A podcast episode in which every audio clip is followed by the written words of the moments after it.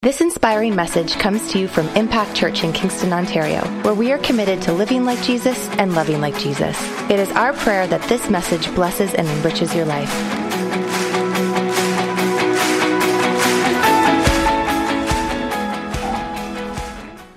Cameron asked me a couple months ago to talk about or to continue this series, and he asked me what my favorite parable was. And for me, it was so easy. It was uh, the parable of the two builders. Uh, that, that parable has been such a, no pun intended, that's been such a foundational message in my life. And it's helped shape the, the Christ follower that I am today, the, the truth, uh, that, that I just chase after the truth uh, and nothing else.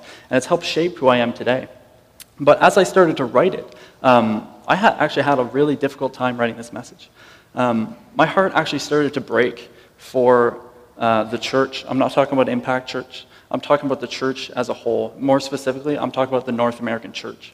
Um, I believe there's so much deception uh, in the churches in North America and in the culture of North America, and my heart breaks for, for um, some of the stuff that's taught in some of the churches in North America um, that are not biblically based. And I believe that, um, I believe that there's a, a spirit of religion over a lot of these churches. Uh, and, and, there's a spirit of religion over the city of Kingston. And, um, and, and I, I, believe that when you, when you talk about something, when you shed light on something, it exposes the darkness, right? That's, that's all of what Cameron's message series was last year, last summer. He talked about unmasked. And, and so this morning, um, my goal for us is to, to shed light on some dark areas and to, to, to bring things to the surface so they can be dealt with, okay? Uh, because I believe that there's, there's a mandate over our church, over Impact Church, uh, to, to break and to shed light uh, this spirit of religion that's over this city. And, uh, and, um, and this is something that Jesus was very passionate about. You know, he literally was like flipping tables. Uh, I wish we should have kept the table from the first one. I just. Anyway, so it's something that Jesus was very passionate about, so it's something that I'm very passionate about. Um, and, and, I believe that our church, as an apostolic church, that there is that calling to break that spirit of religion that's over this city. Uh, and it's so strong in our culture. And this is something that I'm going after with everything I got. And I just want to invite you guys to come with me. I want to invite Impact Church to go after this thing with everything you got, to step into the mandate that's over this church, to, to, to, to break the spirit of religion, to shed light on it, and to, to bring people from, from a dead uh, religion to a living relationship with Christ. Are you guys with me? No, I want to actually start with a little disclaimer. I don't think I've ever started a message with a disclaimer. Um, but this message this morning, um, know that it's not aimed at any individuals. Okay, it's not aimed at any churches specifically, and it's not aimed at any groups. Okay, you guys good with that? I mean, it's about breaking the false doctrine that's been spoken in churches in this culture in the last century. Okay?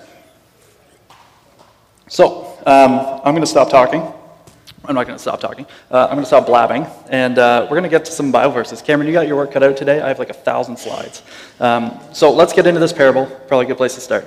So it's in uh, Matthew 7, 24 to 27. It says, Therefore, this is Jesus talking. Therefore, everyone who hears these words of mine and puts them into practice is like a wise man who built his house on the rock. The rain came down, the streams rose, and the winds blew and beat against the house, yet it did not fall, because it had its foundation on the rock. But everyone who hears these words of mine and doesn't put them into practice is like the foolish man who built his house on sand. The rain came down, the streams rose, and the winds blew and beat against the house, and it fell with a great crash. So um, I'm going to.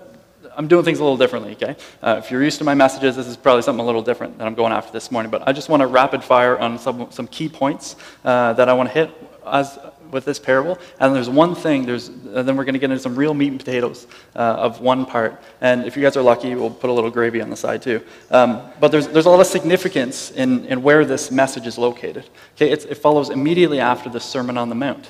Okay? Now, the Sermon on the Mount is basically how to live the Christian life. Jesus is telling us what it looks like to live the Christian life. Um, and and he, he's, this message is actually spoken to Christians right? This parable is spoken to Christians. He's talking about believers. Okay, both hearers, both are hearers of the word. Right? There's the unwise builder and the, and, the, and the wise builder. Both are hearers of the word. It's not a message to unsaved and to saved people. It's a message to, to people who have heard the word of God. And very, very simply breaking it down, it's talking about the importance of having a foundation on the Word of God and the foundation in a life of Christ, right? And, and, that's, and Jesus talks about the importance of putting what we hear into practice. Okay, that's, that's what he defines as wisdom. That's how he describes how wise people live. Not by what they know, not by the teachings that they hear, but how they put it into practice. Okay, I once heard somebody say that wisdom is the application of knowledge. It's totally different to just hear something, but it's something totally different to actually step into it and to do it. Okay? Now, notice that Jesus only gives us two options.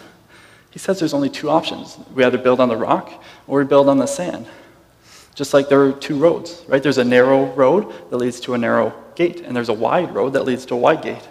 There's two options. There's no in between. We're either all in or we're not.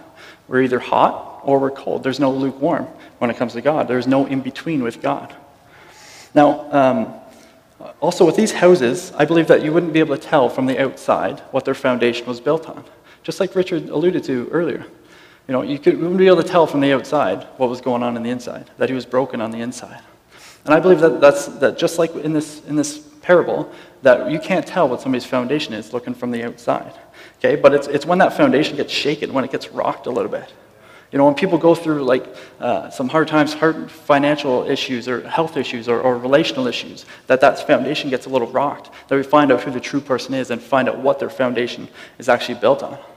Now, it would have been a whole lot easier to build on sand, right? You probably would have got it done a little quicker. You, you would have saved some money and, and you would have been relaxing on the beach or whatever. It would have been a whole lot easier to build on the sand, but, and you wouldn't notice initially.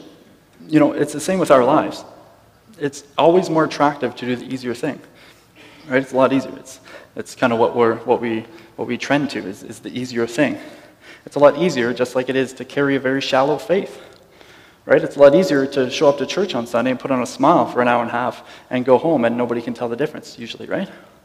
But the problem with that is, is Jesus tells us there's a storm coming.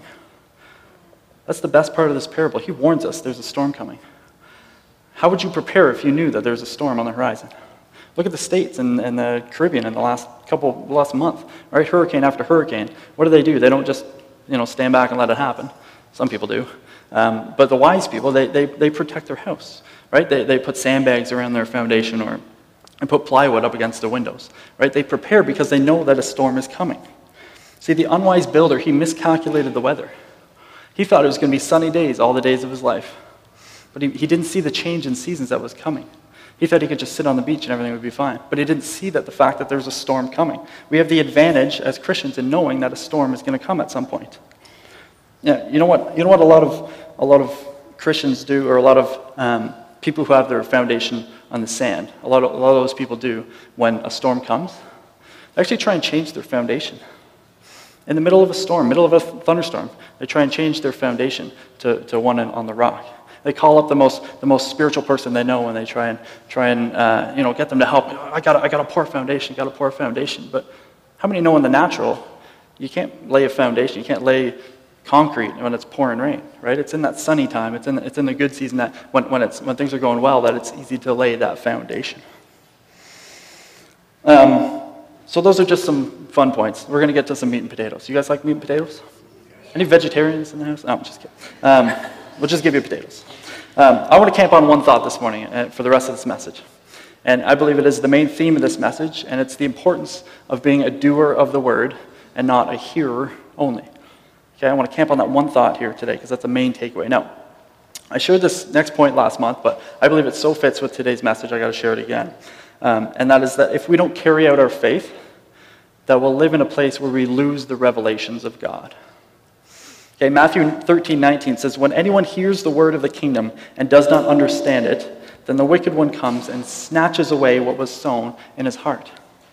See, if we don't understand, then the enemy has rightful access. He has permission to take that seed that is planted in our heart. Now, we would come to know the word understanding in our culture as a mental comprehension, right? As a knowledge. Under, to understand something is to have knowledge. But in the culture that this verse was written in, it actually has a totally different meaning. It actually is talking about a physical experience.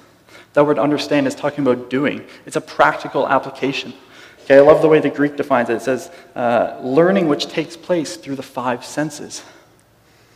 See, the biblical view of knowledge, uh, biblical view is so much more than knowledge, but it is practicing in real life what you've come to know. So let me plug that back into the verse and we'll get a better understanding of it. So when anyone hears the word of the kingdom and doesn't put it into practice, then the enemy has rightful access to that seed that's been planted in our heart to take it away. So we secure the revelations of God when we put them into practice. But I believe that it goes so much further than just losing the revelations of God if we become hearers of the word only and not doers. Know, what if, what if we were to apply this idea of being a hearer and not a doer into real life situations? Right? What if you sent your kids to school to learn something, but they just heard the words only, but they didn't become doers of the word? You teach, they, they go in to learn English, they come out speaking in tongues. I mean, that wouldn't be the worst thing in the world, but. Um, or, you know, I go, I go to Timmy's and I get a coffee, right? I take my coffee, two milk, one sugar, in case anybody wants to buy my coffee, I'm free for coffee. Um, I, I, go in and put in my order, they hear my order, they go, they make my order, but they don't do my order. They, they give me a coffee that's black. Ugh, Gross. Nasty. Sorry. What about this? What about the rules of the road? Huh? What if we heard the teachings and the rules of the road, but we didn't put it into practice? What if we heard about the speed signs or the speed limit signs? What if we heard about the traffic lights? What if we heard about the yellow lines on the road, but we didn't put it into practice? It'd be utter chaos. It'd be like if I went to go visit Joe and Alan in the motherland. It'd just be like absolute chaos, right? Driving on the wrong side of the road and stuff. You guys are, you guys are nuts. But what's more truth to us? The rules of the road or the Bible? Yet we esteem the rules of the road more because, because if we don't follow them, if we don't go by them, then we could die, right? But what happens if we don't follow the rules and the regulations in the Bible?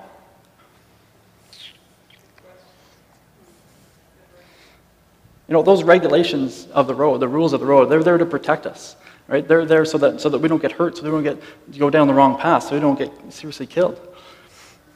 But that's what the Bible is there, to protect us right? To protect us from going down the wrong path. Those rules, those regulations are there to protect us. Not there to shame us or so that we can't have any fun, but to, to keep us, what is it, uh, guardrails, that guardrail series, right? They're keep us there on the road so, so we go along the right path. Uh, Deuteronomy 7 9 to 12 says this Understand, therefore, that the Lord your God is indeed God. He is the faithful God who keeps his covenant for a thousand generations and lavishes his unfailing love uh, on those who love and obey his commands. But he does not hesitate to punish and destroy those who reject him. Therefore, you must obey. If you listen to these regulations and faithfully obey them, the Lord your God will keep his covenant, yada, yada, yada. So there's this teaching that happens throughout the Bible that talks about the importance of being a doer of the word and not a hearer only. Right? It's throughout the whole Bible. This is talking about obeying the commands. But in verse 10, it's slipped in there that says if we reject him or if we don't obey his commands, we can be punished or destroyed. That kind of freaked me out. So I did a little research. What does that word destroy actually mean? So that word destroy actually means to blot out. To blot out.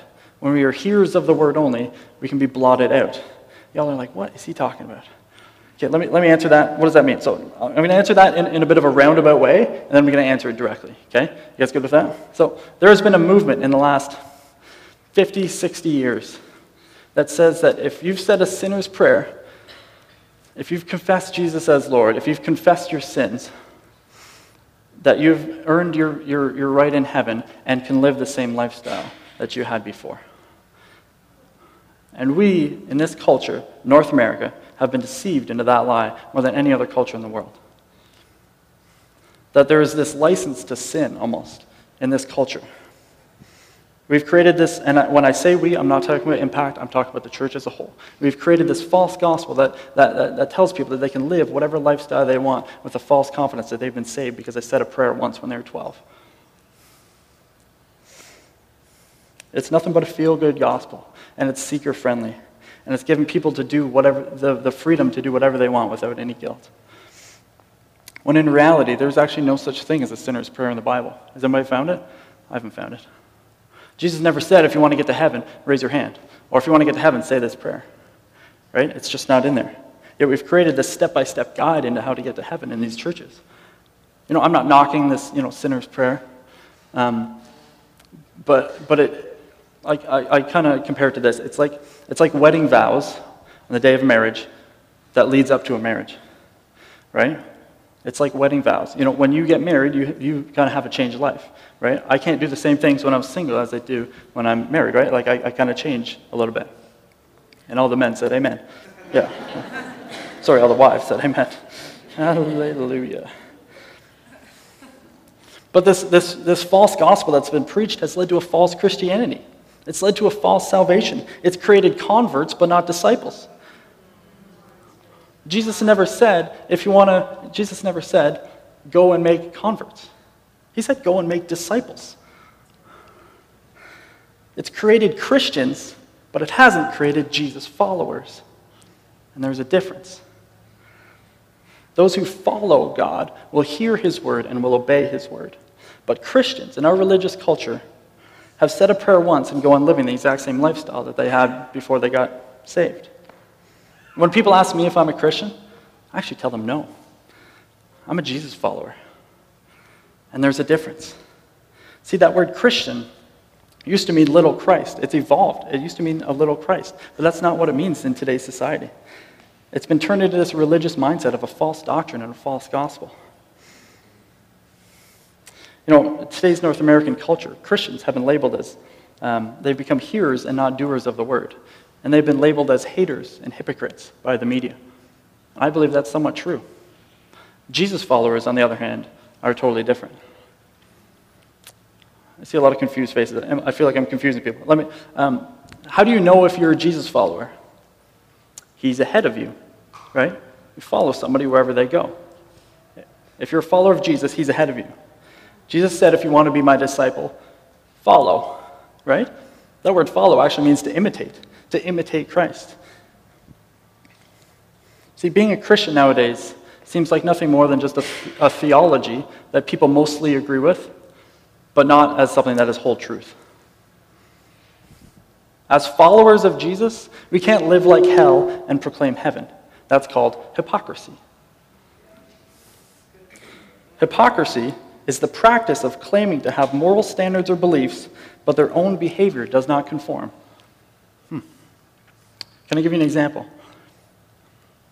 It'd be like going home from church and watching something that's full of nudity, full of crazy amounts of swearing, taking the Lord's name in vain, full of excessive violence, and claiming to be a Christian. Can you watch that stuff and claim to be a Christian? Sure. In today's culture. Can you watch that stuff and be a follower of Jesus? No. Because Jesus isn't heading in that direction. You can't follow Jesus in a place that he's not going. Can I go home and smoke all the drugs I want in the world and claim to be a Christian? Sure. Today's culture? Yeah. Can I do that and call myself a Jesus follower? No, because Jesus isn't going in that direction. Is it getting hot in here?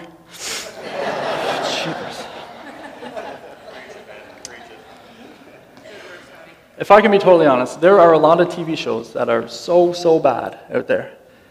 And, and, and we watch them, and we, we, you know, there's a conviction. You know, maybe the first, second time, third time you watch it, but then that conviction slowly starts to go away. And that's a bad place when the conviction starts to go away. And then we start to think that it's okay because so long as I'm not participating in that, as long as I just watch it and, and, and, I, and I don't speak those things or I don't do those things, that it's okay. But the book of Matthew says that the eyes are a lamp or, or, or a window to our soul, which means that our eyes should be on Jesus and not on the evil stuff of this world. You know, people, when we watch that stuff, it opens up a lot of doors to some bad stuff in our life. It opens up doors for the, for the demonic to operate in our life. And I'll get to that a little bit later. But people wonder why, why, why they're stuck as a Christian, why they feel like they're treading water even though they call themselves a Christian. Well, I think it's because there's, there's a religious lifestyle there without an actual changed lifestyle. Christianity is not a philosophy. Christianity is a way of a changed life. But how can we become Jesus followers, or how can we become disciples without knowing his teachings? Can I give you a picture of what, of what um, today's Christian culture looks like in a Bibleless society? There's a study done in 2002 in the States, and it was conducted on self identified Christians. They found that 48% of them couldn't name the four Gospels. 52% couldn't identify more than two of Jesus' disciples. 60% could not even name five of the Ten Commandments.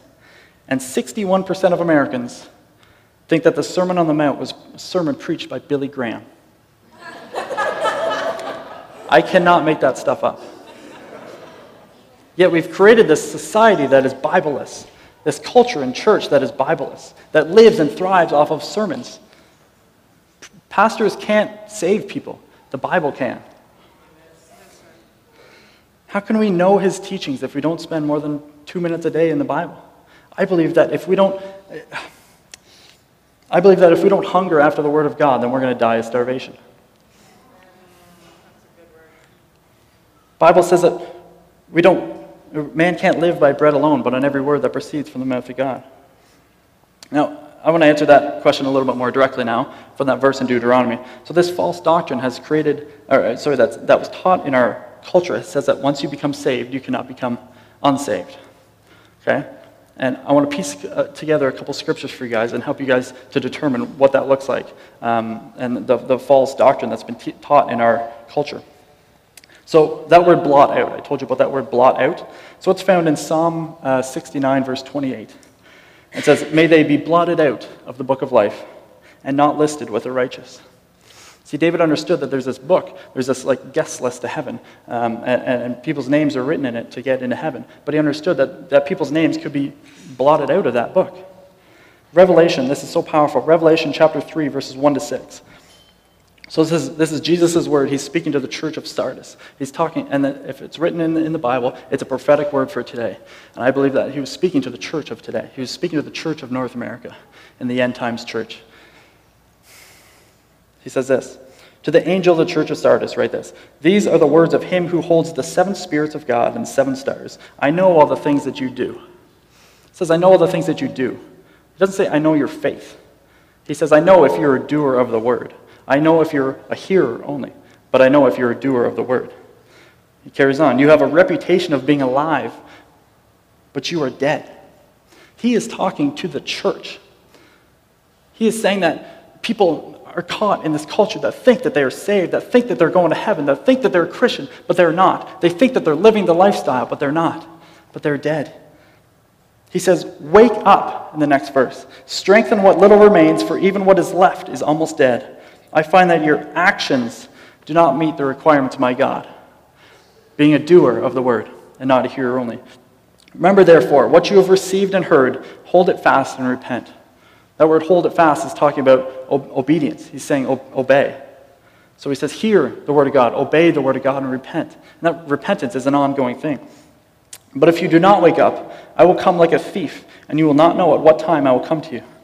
Yet there are some in the church of in Sardis who have not soiled their clothes with evil. They will walk with me in white, for they are worthy. Those who haven't mixed themselves with evil.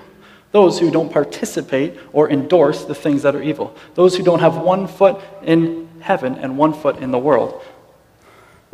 All who are victorious will be clothed in white, for they are worthy. They are victorious. They are the ones that hold fast. It says, I will never erase, I will never blot out those people. I will never blot out their names from the book of life, but I will announce before them, before my Father and his angels, that they are mine. He will not erase those kind of people that, that walk, that are not hearers only. He will not erase the, the, the names of those that are doers of the word. And if he says that he won't blot out those names, then we must understand that, that there are names that are blotted out. Do you guys see that?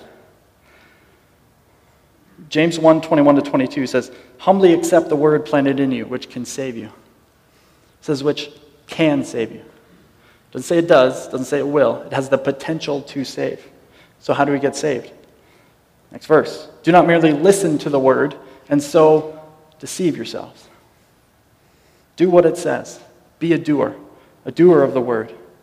25 to 26 says, But whoever looks intently into the perfect law that gives freedom and continues in it, not forgetting what they've heard, but by doing it, they will be blessed in whatever they do. They will be blessed in what they do. When they follow through on God's word, when they live it out, not just on Sunday morning, but at work, but at home and wherever. The same statement is repeated in Deuteronomy 6:18. Says, "Do what is right and good in the Lord's sight, so that it will go well with you." It's a very simple, simple biblical principle here that when we do what is right, when we are doers of the word only, or doers of the word and not hearers only, that it will go well with us. You know, I've noticed in my life when I'm if I'm outside of the will of God, it's not going well for me. When I am in that safety of in the will of God, it goes well. Relationally, for instance. Before I met Carling, I dated a lot of girls. and the, the whole world gasped. But, um, but when I was dating other people, I, I always butt heads with them. I was fighting about this and, you know, crazy disagreements. But then I met Carly, and we've been married for six years. We've not had one fight. Y'all think I'm a liar, don't you? We have not had one fight. True story. Um, it's funny though, we had, a, we had a disagreement before we got married. Um, uh, we went to a, a, a, Queens McMaster football game, and she went to McMaster, and, and I didn't. I'm a Kingston boy. And uh, I, I, refused to cheer for McMaster. it's a really funny story. That was actually the biggest argument we've had. It's kind of funny. And I, I was loyal to my city. I'm sorry. Amen. Um, okay. So let's continue on. James uh, verse 26 says, Those who consider themselves religious and yet do not keep a, rein, a tight rein on their tongue themselves, uh, and their religion is worthless. You know, sometimes um, Christians uh, can do a lot of works for God and do a lot of things that appear good. You know, like wear, you know, going to public wearing a cross necklace. Or, you know, you have the whole family over for Thanksgiving dinner, and, you know, you say this big, long, fancy grace prayer. And then, but then go on swearing just as much as their uncle swears throughout the whole the whole dinner, right? And then, but their family would say that, oh man, that, that guy's such a Christian. That guy's so religious. But there's no, there's no fruit behind that, right? That, that person's not living the lifestyle. There, there's no fruit behind uh, uh, the faith, right? They call themselves a Christian, but their fruit is far from it, from being a follower of Jesus. Okay, it's no different than going home and, and, and swearing about this, swearing about that, or, or, um, or you know, watching something that God would hate. Watching something that's laced with all that bad stuff. Um, you know, we think it's no big deal when we watch and listen or listening to bad music that's full of swearing and stuff, and, um, but, but it affects us. You know, it actually opens up doors to, to the bad stuff. It's actually a spiritual thing. You actually open up a door to the spiritual realm to allow the demonic to, to, to torment us and, and to operate. We give permission to that when, when we walk in, in those things. And we wonder why there's you know, that there's patterns of continued sickness or patterns of financial issues in households. And I think it's because that door has been left open for the enemy to walk in. We need to protect our household by the things that we watch and close that door. You know, we, we actually step outside of the protection of God when we participate in the things that God hates. You know, there's this protection of God, and, you know, it's one thing, you know, talking about stepping outside of our comfort zone, but, but I believe that when we watch those things, we step outside of the zone of the comforter when we do that. Okay, we step outside of the protection of God, and we, we actually we, we give permission to the enemy to, to work in that area.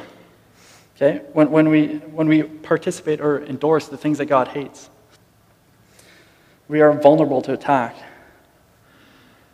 Um, I wasn't sure if I was going to share this, but I feel like it needs to be shared. Um, and talking about the things that, that God hates. Um, there is something in our culture that is so bad um, but is seen as innocent. Um, it's seen as something that's, that's no big deal, that is a, a ton of fun. And I don't say this to, to shame anybody or anything, but it needs to be exposed that, um, and I have my eyes open to this recently, but it is something that there's so much deception in our culture around, and it's, it's Halloween. That is the most dark and demonic and satanic thing that happens in our culture.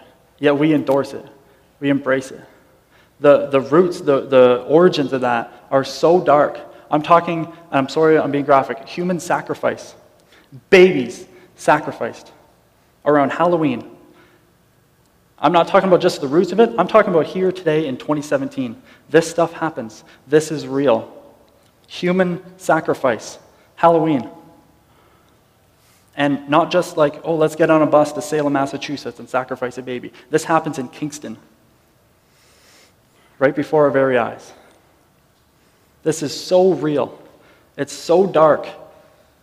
And my heart breaks for this stuff that happens. And we openly participate in it. And, you know, we, we uh, checked out another, we were on vacation and we were at another church and there's a guest speaker there. And she, uh, she used to be a practicing witch. She was demon possessed uh, by 11 different demons. And she was set free by the blood of Jesus. But now she preaches across the world, and we had a chance to have a conversation with her. And she used to practice in this stuff. I'm not talking about a witch like flying around on a, on a broom handle or whatever in a pointed hat, but like she practiced in, in, in the demon possessed stuff, casting spells, incantations, all that stuff. She knew people that were doing these things, human sacrifices on Halloween. It's so real, you guys. It happens in our backyards. And you know what she said to me that hit me so hard? She says, You would never catch a witch anywhere near a church on Easter or Christmas, yet Christians will openly celebrate this Halloween. She says, They celebrate in it. Witches actually celebrate and rejoice in the fact that Christians will participate in this stuff. Seriously, is the heat like, like blowing?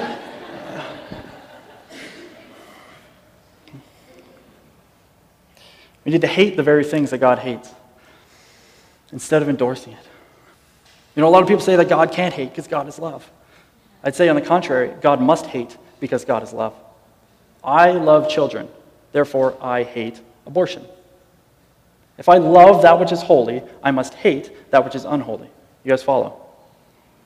But why do we love and support things in this Christian, Christian culture that God would hate and open up the door to spiritual attack because of these things? We're taking ourselves, we're physically blocking the blessing of God when we participate in stuff like that. You know, when I look at Christians, there's a lot of beliefs out there that are based on a godless culture more than it is the, the Word of God. Churches have allowed the culture to dictate their doctrine instead of doctrine dictating their culture. You know, in uh, the, the Ivy League schools in the States, uh, the foundations are all biblically based. They're so founded in Christianity. But they've, they've, they've changed so far from that. The, the school, uh, Yale, Yale University, their motto when they first started was instructed in the arts and science through the blessing of Almighty God. The school of Harvard, you know what their motto was? Truth for Christ and church. Hmm. Yet now, those are the most humanistic, anti-Christ schools that exist in our culture. Why? It starts with subtle changes. It starts with a little bit here, give way to this, then give way to that, then give way to this. All in the name of love, all in the name of acceptance and tolerance. You know the first change that Harvard made? Truth for Christ and church. They removed Christ and church and called it truth. That's the biggest oxymoron I think I've ever heard. If we're not careful, if we're not vigilant, this stuff will happen to our churches in this culture that we allow certain things, we accept certain things, we allow culture to change our doctrine. You know, many churches have led people to believe that they can profess Jesus but live like the world. And then, then they compare themselves with one another and say, well, I'm not as bad as that person. I'm not as bad as that person. But the thing, the thing is, we're not judged eternally by other people. We're judged by God eternally, right? These people laugh at what God hates uh, and, and, and, and live like the world, talk like the world, walk like the world and think that they're saved even though they don't look any different than the world around them. This is a false doctrine that started many, many decades ago, and it's created a lot of carnal Christians, worldly Christians. But in reality, there's no such thing as a carnal Christian. Let me share what, what Jesus had to say about this. John 8:31, he says, To the Jews who had believed in him, Jesus said, okay, key point here. He says, To those who believed. Remember that. This, this whole next passage is to those who believe.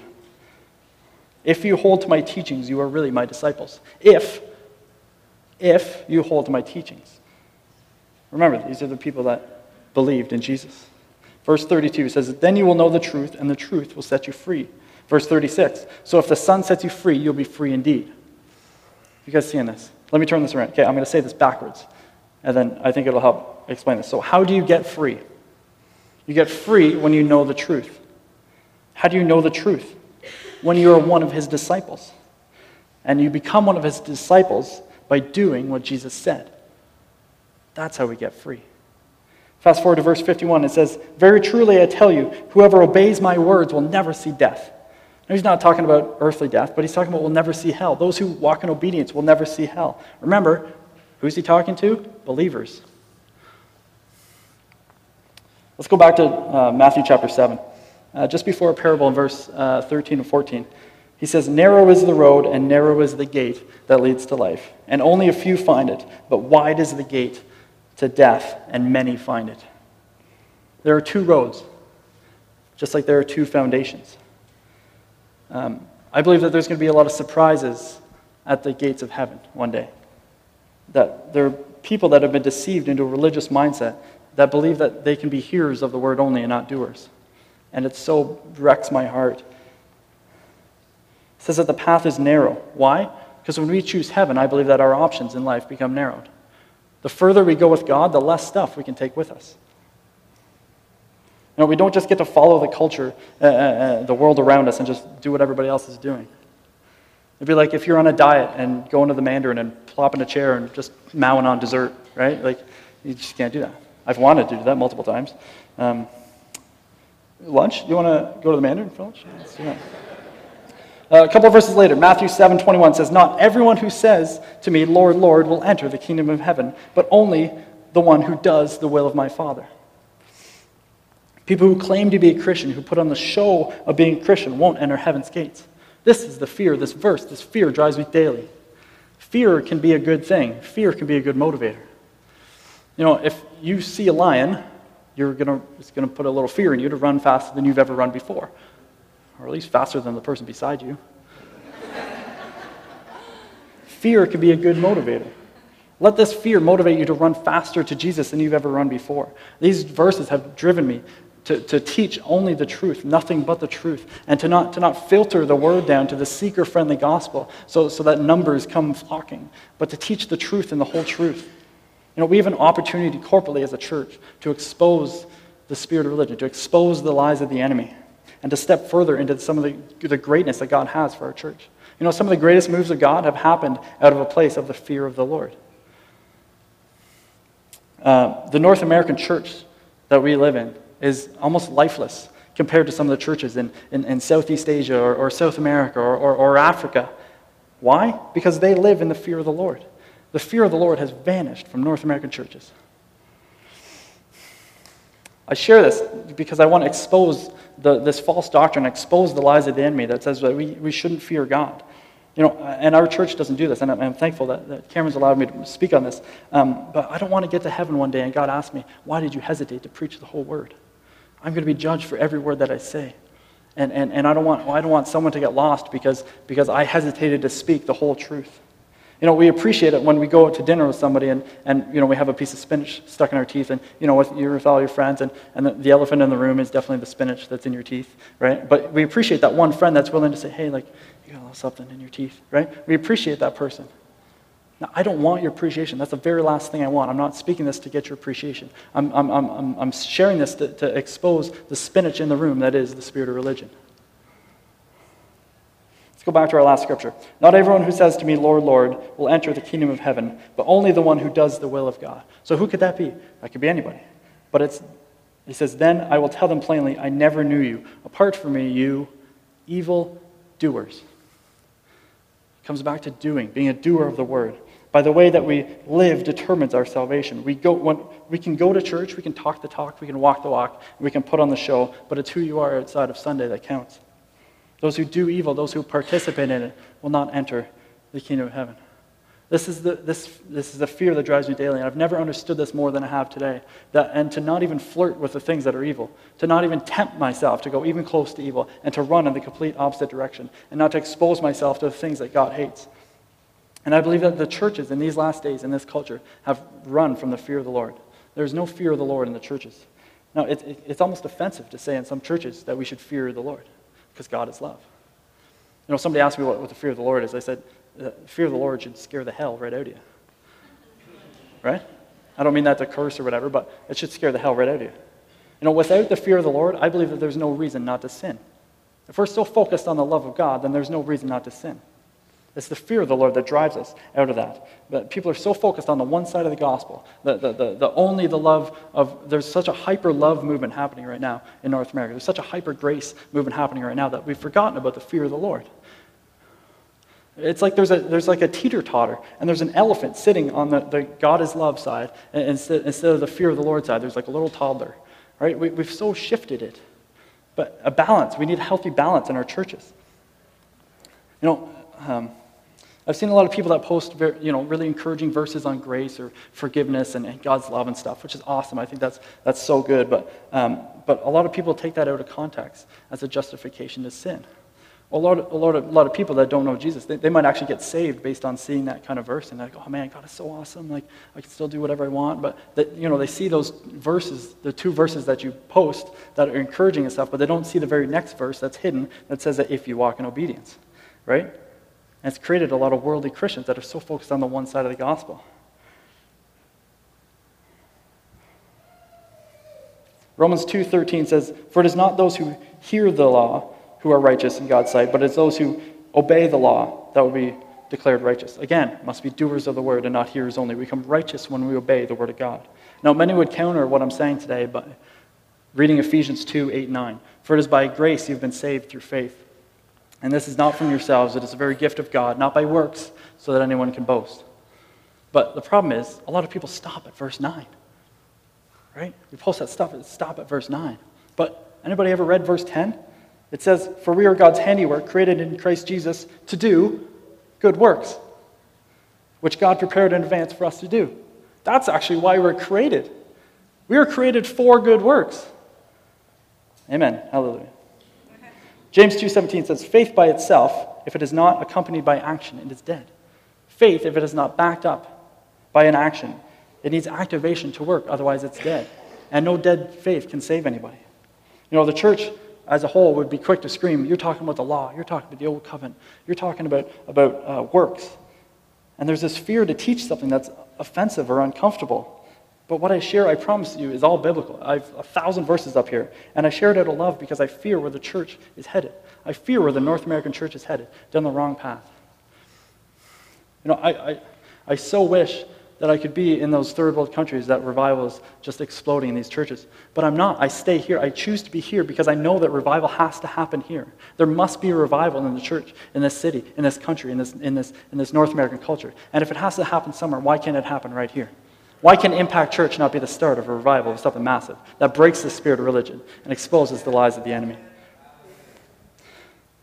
Bible said that Christ is coming back for a spotless bride. You know, a lot of people say, man, Jesus is coming like tomorrow. So I feel it, tomorrow's the day.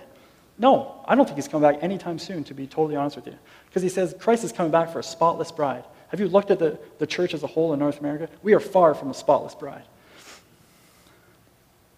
That's just my thought, though. 1 John 2 7 sums up my entire message. It says, Dear children, don't let anyone deceive you about this. When people do what is right, it shows that they're righteous, even as Christ is righteous. But when people keep on sinning, it shows that they belong to the devil, who has been sinning since the beginning. But the Son of God came to destroy the works of the devil. See, John knew that one day, in the times that we're in today, people would be so deceived. And he says, when people keep on sinning. He knew that people would claim to live as Christ, but keep on walking in, in patterns of continued uh, sin. He prophetically saw today. 1 John 3 9 says, Those who have been born into God's family do not make a practice of sinning, because God's life is not in them. So they can't keep on sinning, because they're children of God. So now we can tell who are children of God and who are children of the devil. Anyone who does not live righteously and does not love other believers does not belong to God. This is so real. I don't, I don't know how else to say that. This is so real. And there's such a deception in our culture, and it so messes me up. It so breaks my heart.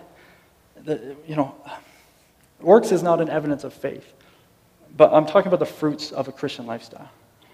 Okay? Paul said that God, God saved you, but it's our responsibility to live a changed life. God makes all things new, but it's our job to keep it new. You know, a lot of Christians, when we become Christians, it says that the Bible says that we died to our old self, right? We became a new creation. You know what a lot of Christians do? They try, they go back to their grave and they have a little ceremony and they try and dig up the old man because that, that was their comfort zone.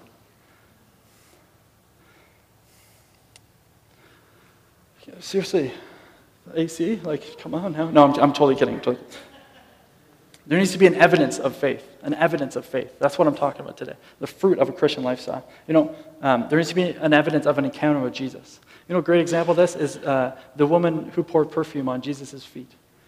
Right? She, she um, dried his feet with her hair. Okay, she, she, later in the day, she would have left that place. She would have walked throughout the city, walked back home. She would have smelled like Jesus smelled. There was evidence on her of an encounter that she had with Jesus. There needs to be evidence in our life that we have had a, a, a Jesus encounter, a God encounter. John 5, 3, 36 says, The very works I'm doing testify that the Father has sent me. Jesus says, By the works that he's doing, testify that the Father has sent me. By the works that Jesus walked in, prove that he was from the Father. A little bit later, John 20, 21 says, As the Father sent me, Jesus, I am sending you. So, in the very same way that, that Jesus was created for good works, created to live that lifestyle, so were we created. That's who we are. Now, good deeds can't earn salvation, but I believe that bad deeds can refute it. The Bible says that no one can snatch you out of his hand. That's true. But Galatians 5.1 says, So Christ has truly set us free, but make sure that you stay free. A lot of, a lot of people, when they get, when they get saved, when they have an encounter with Jesus, they've been in prison their whole life. They've been in prison. And then when, when, Jesus comes, he, he opens the door and says, You're free to go. A lot of Christians are like, Sweet, I got freedom. But they stay here, they camp right here. And they look back and see, Oh man, that bed's really comfy. I was, I was really used to that. I, you know, I got some pictures on the wall. And then they, they walk back in because that's all they've ever known. It's our job to stay free. We've been given the key. We can run in the opposite direction, but a lot of people go back into that comfort zone. I believe that if works don't reflect relationship, then there's no true genuine relationship. Galatians 5:13 says you are called to be free, but do not use your freedom to indulge in the flesh. Saying don't pervert the grace that God's given as a license to sin. Verse 16 says, Walk by the Spirit, and you will not gratify the desires of the flesh. For the flesh desires what is contrary to the Spirit, and the Spirit what is contrary to the flesh. Verse 21 Let me tell you again, as I have before, that anyone living that sort of life will not inherit the kingdom of God. You know, when I got married, um, it's the happiest day of my life. Um, when I got married, I went from uh, a me mentality to a we mentality. Right? My life changed. I no longer made decisions based on me, myself, and I. I made decisions based on we and what is best for us. So I can't go out and have a relationship with 15 other girls, right? Because Carl, yeah, whew, I got a stern look there. because Carling doesn't share her love well, right? You know what else Carling doesn't share? Dessert. That is a fact.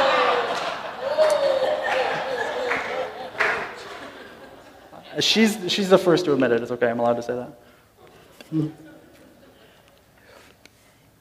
Carolyn doesn't share well. She's a jealous dessert eater. Uh, God, God, God's love is jealous for us, right? God says that his love is jealous. God doesn't share us well. You are God's dessert. God doesn't share you well.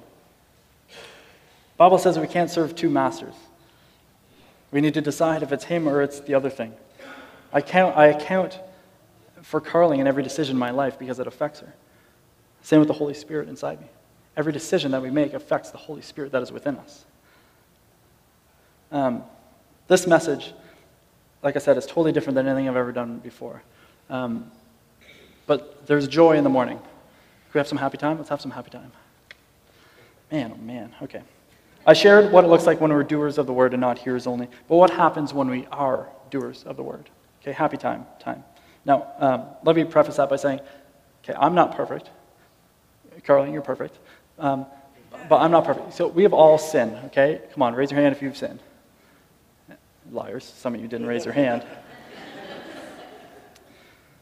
So please don't misunderstand that, that we need to be perfect, okay? That, that we, we will be perfect, okay? Because all, it says, the Bible says, all have sinned and all have fallen short of the glory of God. I'm talking about like patterns of sickness, um, or patterns of, of sin and, and, and, continually walking in that kind of thing and, and allowing different uh, uh, things in our life. Um, we, we've all walked in, we've all stumbled, okay? But I want to talk to you what it, what it means to be a doer of the word, what it looks like to be a doer of the word, and this is awesome. So Deuteronomy 11:27 says, Blessings if you obey the uh, commands of the Lord your God that I'm giving you today. And Deuteronomy 11 says, So if you faithfully obey the commands I give you today, to love the Lord your God, to serve him with all your heart and your soul, then I will send rain on your land. Then we'll be blessed. When we are doers of the word of God, we'll be blessed. When we're in a healthy place, God will pour out the very best of heaven onto your life. When we are doers of the word, God will send uh, the blessings of eternity into a day to day life as we walk. Um, I pray that this message this morning um, would cause you to run faster than you've ever run before. Um, and to, to expose the lies of the enemy uh, and, and to, to, to share with other Jesus followers that the kingdom of God is here and, and that, that we have been, there's a mandate for us to expose these lies to expose the lies of the enemy, and to stand up for the church that God's called us to be. Thank you for taking the time to listen to one of our messages from Impact Church. We hope and trust that this message encouraged you. If you want to find out more information about our church, check us out online at www.impactkingston.com.